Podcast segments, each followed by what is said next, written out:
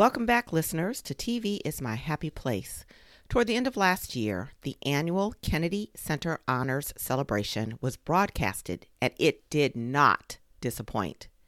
This is a must see TV for three generations of my family because of the show's uplifting nature. The honorees are not only recognized for their professional accomplishments, but also for their character. When there are so many examples of poor character, it is essential we applaud those who demonstrate positive values, such as integrity, service to others, and compassion. Viewers got a better understanding of the honorees' lives and contributions.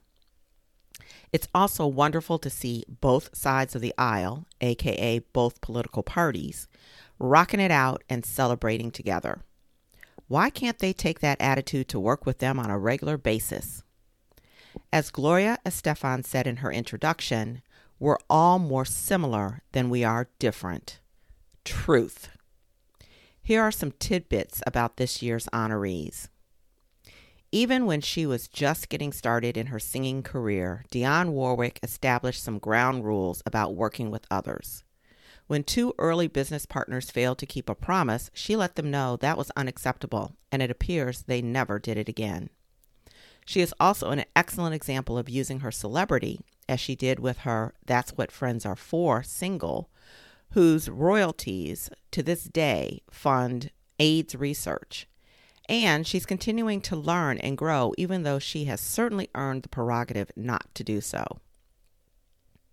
Renee Fleming, opera singer and cultural ambassador for the arts, was invited by the World Health Organization to participate in the discussion and research to show the connection among music, health, and neuroscience. For too long, in my opinion, the arts have been treated as extracurricular and dispensable. Thank goodness there are advocates fighting for their value. Also, it was fabulous to see the diversity of musical artists paying tribute to all that Renee has contributed to their shared profession. Billy Crystal, baseball enthusiast, comedian, and general great guy, grew up among some legendary performers such as Billie Holiday and was raised from the foundation of tikkun olam, the Hebrew term meaning to repair the world. The Lin Manuel Miranda Oscar style medley honoring Billy was definitely a highlight, it made me want to watch all of his movies, whether or not I've seen them before. I forgot Billy Crystal and Muhammad Ali were such great friends. This friendship between two men of different races and religions illustrates how we can be different, yet find our common ground in which the seeds of a lasting, loving relationship can be planted. In fact, by Ali's request, Billy eulogized the champion fighter and activist. You can find this outstanding, touching eulogy on the internet if you'd like to hear it.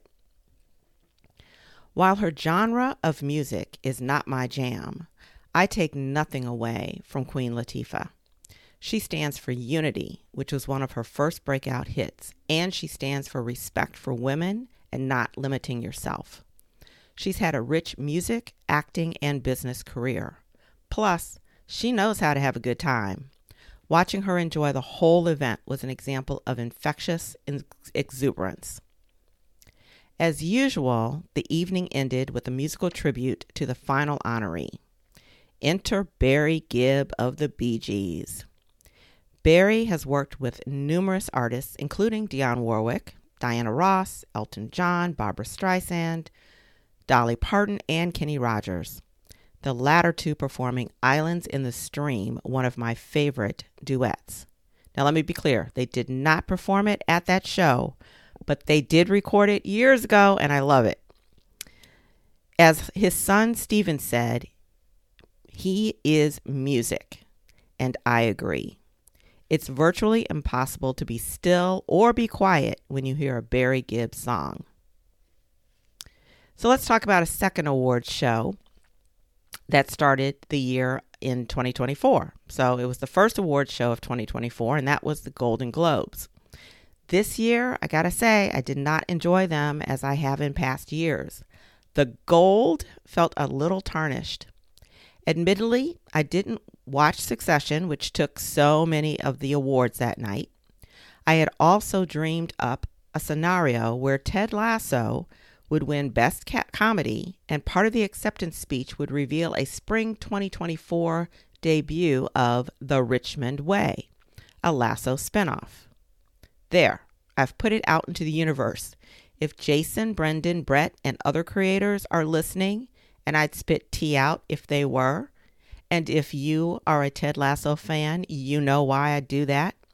You already have a fan base that would love you for telling more of the Richmond Greyhounds story. But back to the Golden Globes. All that being said, I've got to say a huge yes, chef to The Bear for all of its wins. Thank you, Kristen Wiig and Will Ferrell, for your goofy awards presentation.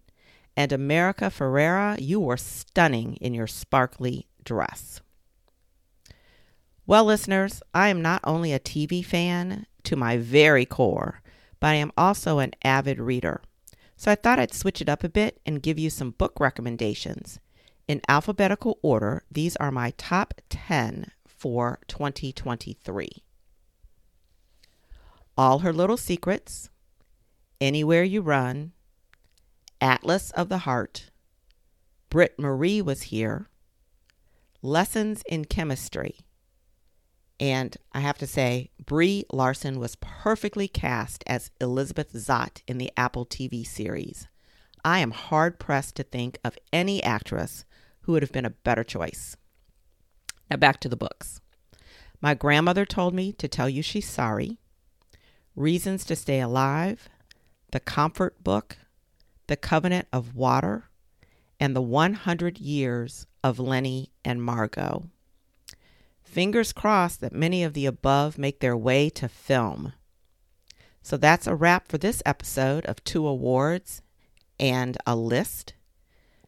Please visit again when you're in the mood for some TV perspectives from this TV enthusiast. Time for me to find something to go view.